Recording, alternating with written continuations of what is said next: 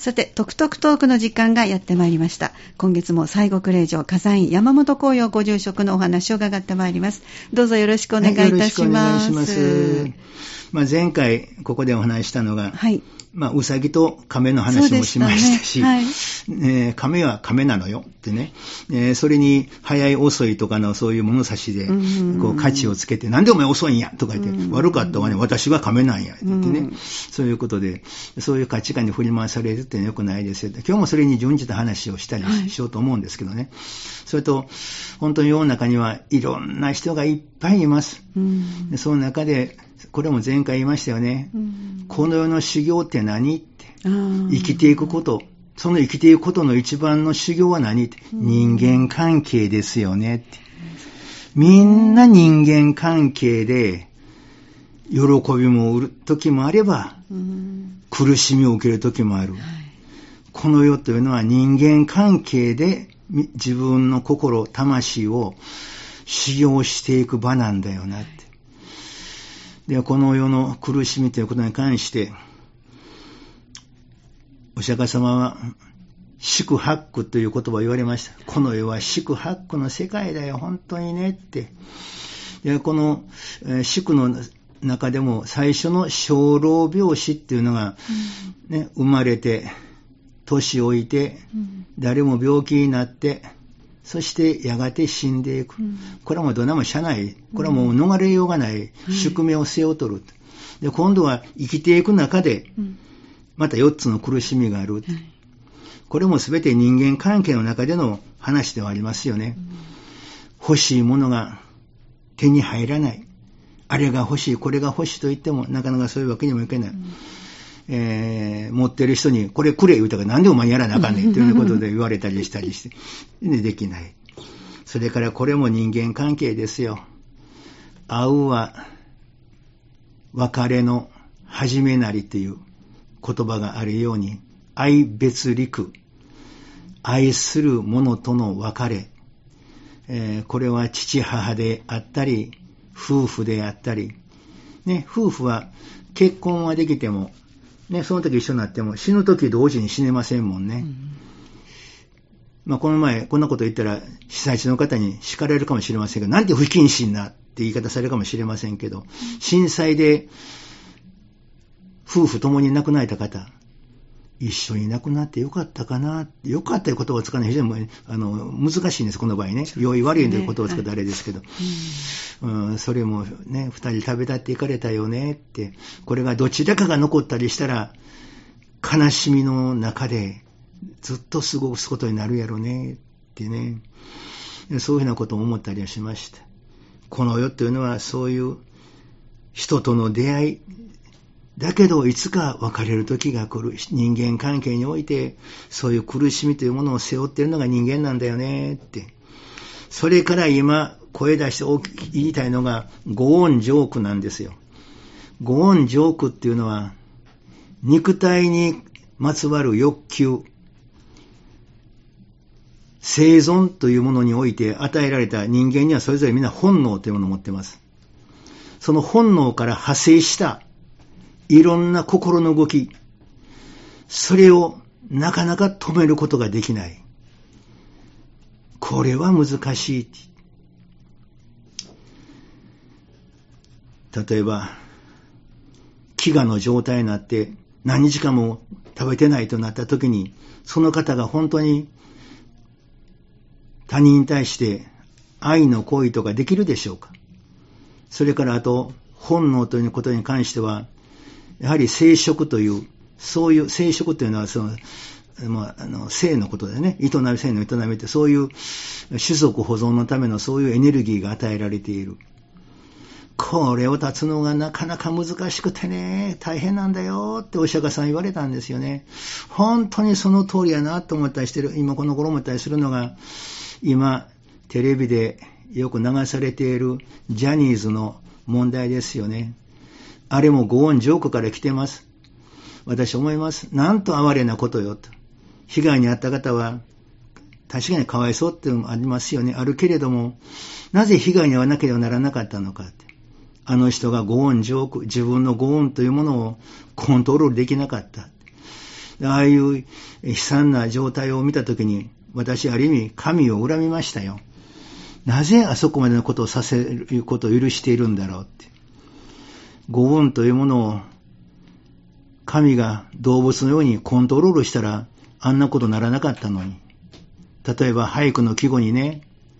猫の恋っていうのがあるんですよ。猫というのは一年中いつも異性ばっかりを追っかけてるんじゃなくて、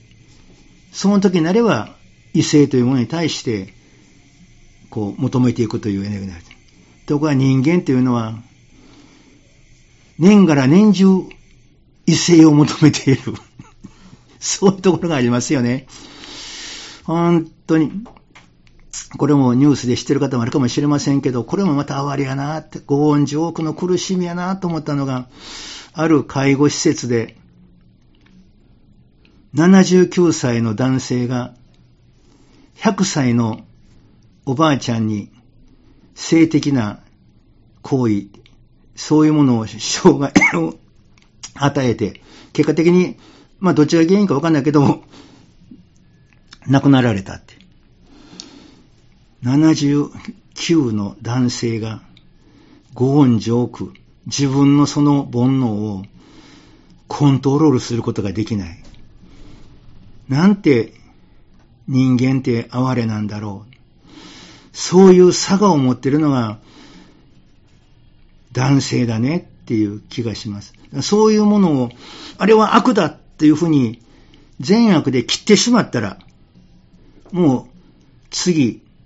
進むことができません。私から言わせば善悪で切ってしまうのは思考停止です。そういうものがいているということを、男はそういうようなところがあるということを知った上で世の中で男女同大調和を目指していくのか。それが大事なのではないでしょうか。私も防犯協会の会長してますけど、三田市でもありましたよ。駅前のエスカレーターで盗撮した人が立て続けに二人検挙されたりとか、その男性のことを思ったときに、哀れやな、哀れやな、ご恩上苦の、本当にままやな、それをコントロールすることができない、なんて、哀れなんだろう。そういうのが一つの男としての差がを持ってるよね、って。それからまたありましたね。ある韓国のアイドルが、ファンの中に行った時に、性的なそういう触られたりしたっていうことに関しても、そう、男っていうのはそういうようなものがあるというの、それを善悪で切ってしまうと、調和というものから外れていくのではないでしょうか。ただそれに対してコメントした人が、善悪の物差しを持っている方であったがために、そんなものあんた露出が結構あの、衣装でそんなみんなの前に入ってくのが悪い。そう、悪いという言葉をつけた途端にまたそれに対して反応する方が出てきてしまう。悪いという言葉をつける必要はないのだって。その時そういう姿をで入っていったから、そういう被害に遭ったわけで、入っていかなかったら被害に遭わなかった。さあ、それだけのことなんだ。原因と結果という、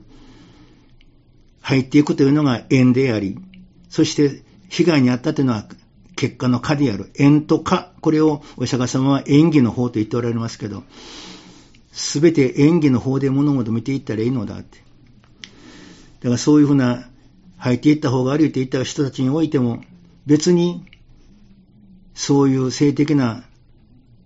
ことをすることを容認してるわけでも何でもないのに、悪いという言葉を聞いただけで、それに無条件に反応してしまう。哀れですね。例えばこれが性的なことではなくて、こういう事例だったらどうでしょう？ある大都会の真ん中で店を構えている人が、たまたまその日うっかりしてて、店の前のドアを開けっぱなしにして帰宅してしまった。そして翌日、店に出勤したら、ショーウィンドウにな陳列したものが盗まれていた。その時どう言いますか？原因としては、大都会で鍵もせずにドア開けっぱなししてた。そらなるわ。その時に、開けてる方が悪いかなって言い方を、もしも使ったとしたとしても、その人は泥棒してもええでという意味で言ってるわけではない。なのに、世の中っていうのはもう善悪の物差しで、こう、みんながそう言ってるから、確かにそういうようなことをする人が悪い、分かってて、入った方が、ね、開けっぱにしていた人が悪いんではなくて、とか言い方で、善悪で物事を話していったら、大調和の世界は作られていかないのではないでしょうか。これは男性の立場から話してますけど、女性も一緒なんではないでしょうか。人間というのはお釈迦様が言われたんですよ。ご恩上苦。みんなそうなんですよ。だからそのご恩上苦をちゃんとコントロールできるように、お互いが調和しながら、そういうものを刺激しないような、お互いがそういうことを注意しながら、男女愛はしてやっていく。そういうのがお釈迦さんが言われた宿泊の克服の仕方ではないかなと思ったりしますよね。で、そしてあとは、温蔵エクというのがあります。この温蔵エクというのは、なんでこんな人間に出会うねんって。いろんなとこいたとこ、時に、もうちょっと周りの人のことを考えたらどないや。そんな人間に出会っていく。この世においては、全員良い人とばっかり出会うということはない。そんな人間にも出会う、そういう苦しみがあるんだよ、ということをお釈迦さん言われたわけですね。だからまあ前回、この世っていうのは人間関係が修行ですって言ったわけですけども、そういう人間関係ということに関して、後半においては、世の中の人々はほとんど善と悪の物差しで、良いか悪いかという二元論で動いてますから、その二元論に振り回されるとどうなるかということを踏まえて話をしてみたいと思います。では後半もよろしくお願いします。ここで皆さんと一緒に一曲聴いてまいりましょう。さて今日もトクトクトークの時間後半の方です。えーはい、西国霊場火山院山本紅葉ご住職よろしくお願いいたします。はい、よろしくお願いします。ね、本当に善と悪の問題した時にさばいてしまう。確かにね、ジャニーのあの話からすると、多くの人たちがいっぱい被害において心を傷つけている人がいっぱいいるでしょうね。その方も本当にかわいそうやなと思ったりしますね。でも、かわいそうという言い方はちょっと上からの目線になっちゃうね。この、かわいそうという日本語は非常に難しいです。うーんまあ、気の毒だっていう言葉もそうやしね、かわいそうというこの日本語ね、本当に上から目線なんですよ。はっきり言ってね。だからその方の本当に、えー、ただ祈りとして安らか癒されていきますように、はいそうね、そういうね、心で言うべきでしょうね。そして、えー、した、えー、まあ、ジャニーに関しても、今言った宗教家として、神仏の立場からしめたときに、哀れなやっちゃな、哀れなやっちゃなって、そんな言い方になってきたりするわけですね。さて、前半で世の中の多くの人たちは皆二元論というもので生きている。これがね、人間の前は宿命というか、なんかの、どういうかね、現在というか、もう人間はそれを持ってるんですね。だからそれを聖書の方はうまいことを言うてますわ。天国で機嫌よく生活してきたアダムとイブに対して蛇がやってきて、この実食べて美味しいで。ちょっとこれ食べてみってことで、そして、えー、誘惑させて食べさせた。それを食べた途端に二人とも善悪という二元論の物差しを持ってしまったのがために、天国から追放されたとなってるでしょ。だから、二元論を持っている限り、神仏と共に歩むことができないんです。すべてを包み込んでいくという一元の世界の中で生きていかないと、二元論を捨てなさい。二元、善悪のあれを捨てなさい。そういうふうなことを、あの、聖書の教えは言ってますね。お釈迦様も言われました。善とか悪とか綺麗とか汚いとかそういう両極端の価値観を離れて、大調和を目指していきなさい。そんな大調和の言葉を、お釈迦様の場合、中道という言葉で言われましたけど、中道とは大調和ということです。でも今、世の中はすべて、みんなこの現在というものを背負って、善悪の二元論の物差しでみんな動いています。その善悪の物差しを持っている人たちに、多くの人たちは自分の心を売り渡していないでしょうかこれはどういうことかっていうと、善悪二元論を持っている世の中の人たちに自分を認めてもらおう。自分の価値観をあの方々に認めてもらおう。世の中の人が私がどう思うだろうか。私のことどう見てるだろうか。世の人の意見を聞く。確かに他人の意見を聞くと言ったら、まあ人の意見をよく聞きなさいことはね、いい意味になるんだけども、でも多くの方々は、例えば SNS なんかでもどうでしょうか。もう、この言葉そのものが善悪逃げるんですよ。いいね。いいねでしょいいねの反対は悪いねやから。うん、もう、あのいいねというその言葉自体が良い悪いという二元論の中なんですよ。だから、これはある昔のヒマラヤの聖者の方が言っておられましたけど、二元論にね、流されてね、人の評価を得ようとしたときに、自分の心を売り渡したようなものなのだって。自分の心を他人に売り渡したらね、その人はいつまで経っても安らぎを売ることはできないのだって。その結果、ノイローゼになったり、普通の精神状態ではない心になって、中には自殺してしまったり、そういうふうなことが起きていってしまう。世の中の善悪二元論にどっぷり浸った人に自分を評価してもらうんではなくて、自分で自分を評価しませんか？って。あなたが神仏の子なのだから、私は私。最初に言ったあの亀とお世界だけど、私は亀。何か問題でもあるっていう中にそういう世界ですね。世の中ってどうですか？考えてみたら、地位が上か下か、先輩か後輩か、上手か下手か、早いか遅いか、あいつは面白いやっちゃ、いや、あいつは面白くないやっちゃ、あの人は賢い人や、いや、あの人は賢くない愚かな人や、あの人は美人か、この人は、いや、ちょっとそうでもない。この日本語選んで喋らないといけませんけどね。だから、あの人はイケメンか、そうではない。スタイルがいいか、スタイルが悪いか。全部、目で見た印象で全て判断する二元論の中に流れてきてますね。だから、お釈迦様がこの世で生きていく上でまず正しく見なさい。この正しく見なさいということは、自分の見た目に振り回されなさんなよ。人間の肉体の目に映るものは全て今言ったような二元論の中で動いていくので、結果的にそれに振り回されてしまって、自分というものを見失っていく。そういう二元論の価値観を離れて、自分を評価するのは自分だって。その結果として周りが自分に対してどう言おうと、偉いなって言われて、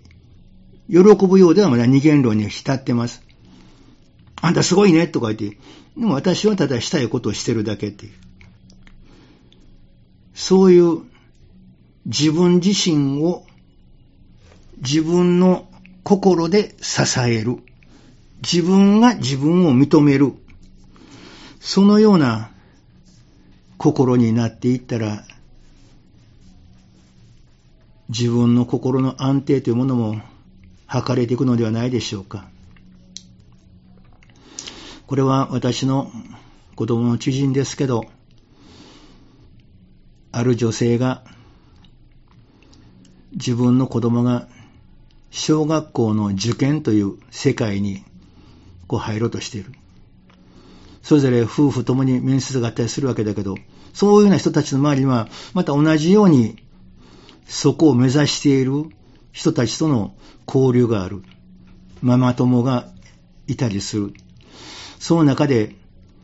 それぞれの意見、あの人はこない言ってる、この人はこない言ってるとか、情報ばっかり一生懸命してしまって、で、情報型のように行ってしまって、そしてノイローゼみたいになってる。もう何のための小学校受験なのかってわからない。もうそれに振り回されてるっていうような子がいてるっていうふうに、えー、聞きました。哀れですね。自分の価値を他人に認めてもらおうとする。ある意味、そういう方々というのは、自己肯定感というのが低いかもしれないですね。私は私という自己肯定感。この自己肯定感が低い方、結構世の中にはいっぱいいるのではないでしょうか。これはちょっと話が違いますけど、カスハラなんて言葉ありますが、私から言わせばもう完璧にあんな方々は自己肯定感の低い方でしょうね。カスハラっていうのは、それは、いいでしょう。日頃はね、自分自身選べ、の偉そうにできないけど、お客様となったら、相手はお店の人。私はお客様。様よ。様。わかる？テレビで様つけられたらこいつしかないからね。だから、普通やったら大体になるけど、様って呼ばれるのはお客様か皇室かっていうのをよく笑うんですけど、お客様だったら特にそこで優越感になって、そしてカスハラを働いてしまう。その人もやはり自己肯定感が低いんでしょうね。ある意味哀れな人ですわ。そういう自己肯定感を持ちとみにおいて、神仏は私たちの体をお与えくださったときに、もう体を通して感動できるように、そういう仕組みとして私たち人間を作ってくださっている。そのように思います。私も去年ですね、孫ができて、そしてその孫の体見てた時に、こんなちっちゃい体の中で、臓器はもう一丁前に動いてるんだよね。この被造物は一体何？だから自分に肯定感って言いましょうか、それを持てない人は、社会的なステータスとか、地位とか、どうのことが一旦それは捨ててしまって、お釈迦様やイエス様が言ったように、自分の内に目を向けてみませんか？って。たとえ今確かに貧しい生活をしてるかもしれない、病弱かもしれない、子供に苦労してるかもしれない。でも、今あなた自身がこの世で今思考することができて、あなたという存在がある。そしてそのあなた自体、表してくれている肉体をご覧になってごらん。今の科学でも絶対作ることができない精密な生化学工場が私の体としてある。私の体だからね、みんな、何でもみんなが持ってたらね、もう普通になってしまって感動しなくなっちゃうんですよ。ね、その感動しなくなって、たとえ確かにね、作り的においては男性だったらね、あの、まあ、紳士みたいな人でもあれば、何やその顔はっていうような感じで怒れるかもしれませんけど、あるかもしれないけど、でもその、体そのものを司っている気のエネルギーというものは、ものすごいものがなっている。私が今この命がある、命あるだけで儲けもん。私は今尊い。私は尊い。私は尊い。相手からどう評価される必要もない。私は尊い。確かにその結果いろいろやってみて、周りから、なんやほら見てごらん、あの人こんな子一人からこんな、あんななっちゃったでしょって言われたから、でもそれはその人の価値観で言ってるわけであって、それを言われたかといって、病気になったからといって、事故に遭ったからといって、貧しいからといって、あなたの尊厳が損なわれるものではない。あなた自身はあなた自身素晴らしい。私は尊い。私は尊い。私は尊い。そういうふうな心を植え付けていくと、この尊い私がご恩上句、これに振り回されるようなことしてていいのだろうかという方にもまた繋がっていくのではないでしょうか。そういう意味合いで、なんか今ね、世の中本当にニュースを見てたらみんな善と悪の物差しと本当に人間自身のその差がというものを認めて、それに憐れみの心を持つ心もなんか少なくなってはないかなって、そんな感じがいたしましてね、えー、このところテレビで流れているニュースを聞きますと、そういう思いがいたしまして、今回はこういう話を持ってきました。ありがとうございました。また来月もよろしくお願いいたします。お話をいただきましたのは、西国霊場火山院山本紅葉ご住職でした。この放送、明日までにはハニー FM のホームページにアップされます。アーカイブ放送、スマホ、パソコンで何度でもお好きな時にお聞きください。